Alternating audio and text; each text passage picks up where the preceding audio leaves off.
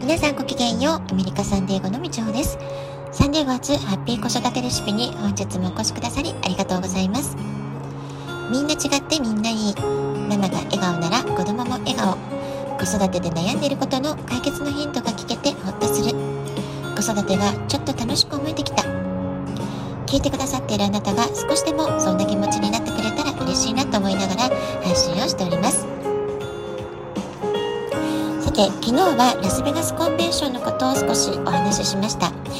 えー、とってもね充実して楽しかったんですけれどもただね旅に出るといつもの生活習慣が、えー、どうしても崩れてしまう、まあ、そういったことも起こりやすいかと思います。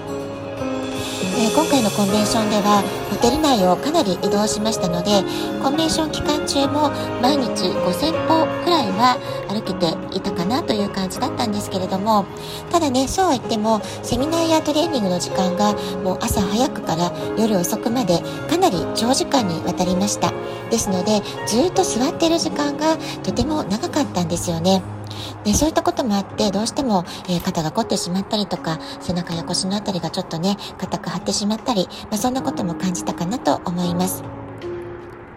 それから、えー、丸々2日間はずっと室内にいたんですね。ですので、えー、まあ、サンディエゴの生活だと必ず、えー、外に出る時間っていうのを、え朝の時間に設けるようにしてるんですけれども、えコンベンション期間中はお日様の日差しを外に出てね、浴びるっていうことができていなかったので、まあ、それと夜更かしをしてしまう、まあ、こういうね、いろんな要素が重ねに合ってしまって、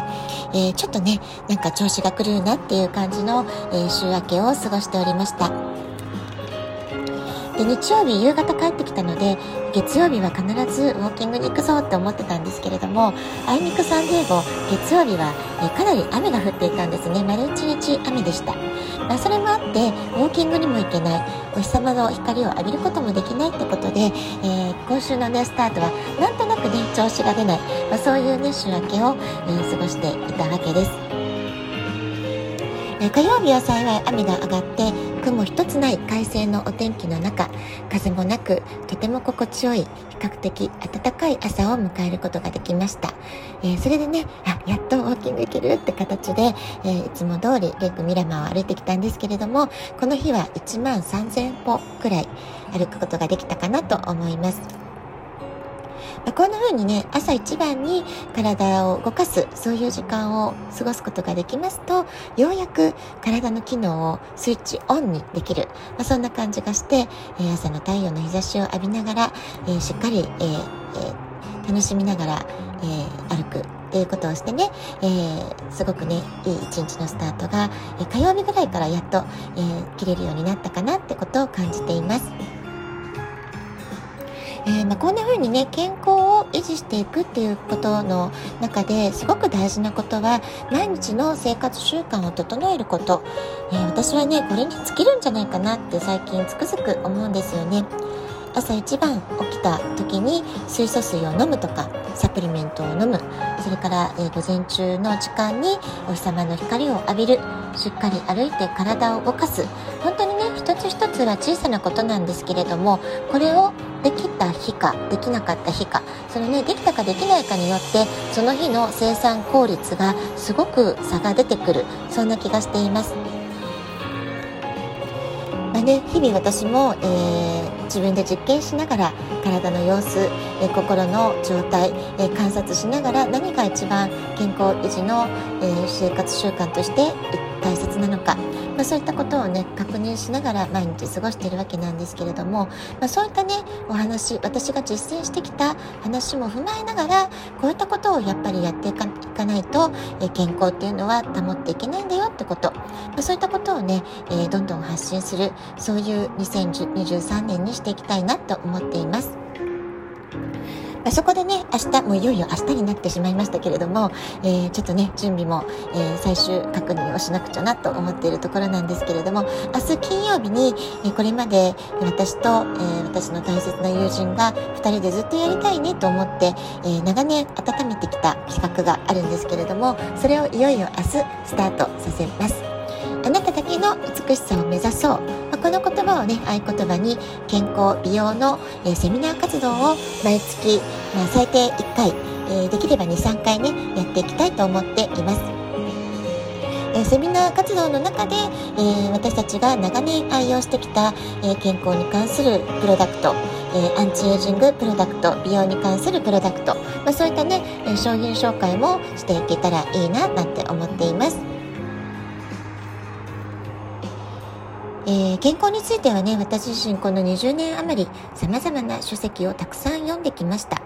えー、それから主治医でもあり、えー、私の大切な友人でもあるカイロプラクティックドクターが、えいろんなことを私にね、教えてくださったんですね。え自己免疫を高める生き方とはどんなことなのか、どんな生き方をしたら健康で、え心も体も、え健やかに過ごすことができるのか、まあ、そういったことをね、そのドクターからたくさん私は学んだので、まあ、そういったったエッセンスをね、どんどん皆さんに、えー、バトンを渡していきたい、シェアしていきたいというふうに思っています。そして私がこんな風に健康やアンチエイジングにのめり込んで学んできたというのには大きな理由があります。このラジオトークでも何度かね、お話ししてるかもしれませんけれども、日本で企業勤務をしていた頃、営業部主任時代に私の右腕とも言うべき部下の男性がいました。私にとっては後輩、部下というだけではなく、え、とてもね、親しい弟のような存在だったわけです。で、未だにね、彼が結婚しますってことを報告してくれた時の様子、会社のね、えー、帰り、えエレベーターに乗るところで、えー、少し恥ずかしそうに、照れくさそうに報告してくれたんですけれども、まあそういった時の様子であったり、えー、子供が、生まれるっていうことを、パパになるってことを打ち明けてくれた時の様子、え本当に今でも鮮明に覚えています。そんな、え私にとっては弟のような存在の彼が2年間の脳腫瘍との戦いを経て34歳の若さで、え、大切な最愛のね奥様と当時4歳の愛娘を置いてこの世を旅立った時、え、本当に本当に悲しい思いをしました、え、当時私は1歳の息子を抱えて福岡から父が初めてサンディエゴに遊びに来ていたので、彼の葬儀に駆けず駆けつけることが叶いませんでした。えー、葬儀にね、えー、参列してお別れをきちんと言えなかったってことが長い間後悔としても残りましたし、お別れを告げることができなかったっていうことで、私の心の中では長く長く喪失の痛み、喪失の悲しみというものを引きずることになりました。さらにその後40代で再び私と同い年のサンディエゴの友人を、えー、今度は卵巣がんで亡くしました、えー、このね2つの私にとっての大きな大きな喪失体験大きな大きな悲しみの感情というものが私を健康維持のためには何が必要なんだろう。そういう学びに駆り立てていく大きなえ、理由大きなきっかけだったなというふうに今でも振り返って思います。え、死というものはね、誰にでも公平にいつかは訪れるものです。いくら健康に気をつけていても、突然事故に巻き込まれて亡くなってしまうってこともあるでしょう。でも自分がね、コントロールできる範囲のことで、毎日をより健康に、より美しく、より豊かに生きる努力をする。まあ、そういったことはね、できるんじゃないかなっていうふうに私は信じています。えー、の幼児教室をやっていた時期、毎日、毎月、毎月メディカルアルマを活用した手当について、えー、40回ほどね、ワークショップをしていたことがあります。で、その当時は幼い子供を育ててるお母様たちが対象だったので、ドクターマムになろう。お母さんが家庭の中ではお医者さんのような位置づけでママの手当であなたの不調を治すことができるよ、まあ、そういうね、えー、ママの自信を持ってほしくってそういう活動をしてきました。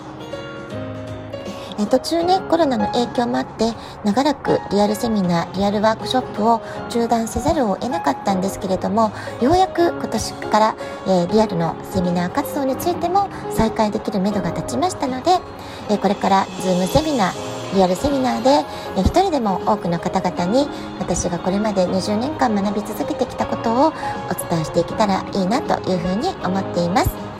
いよいよ明日初回の Zoom セミナーを開催しますので、えー、ぜひあなたも参加していただけたら嬉しいです。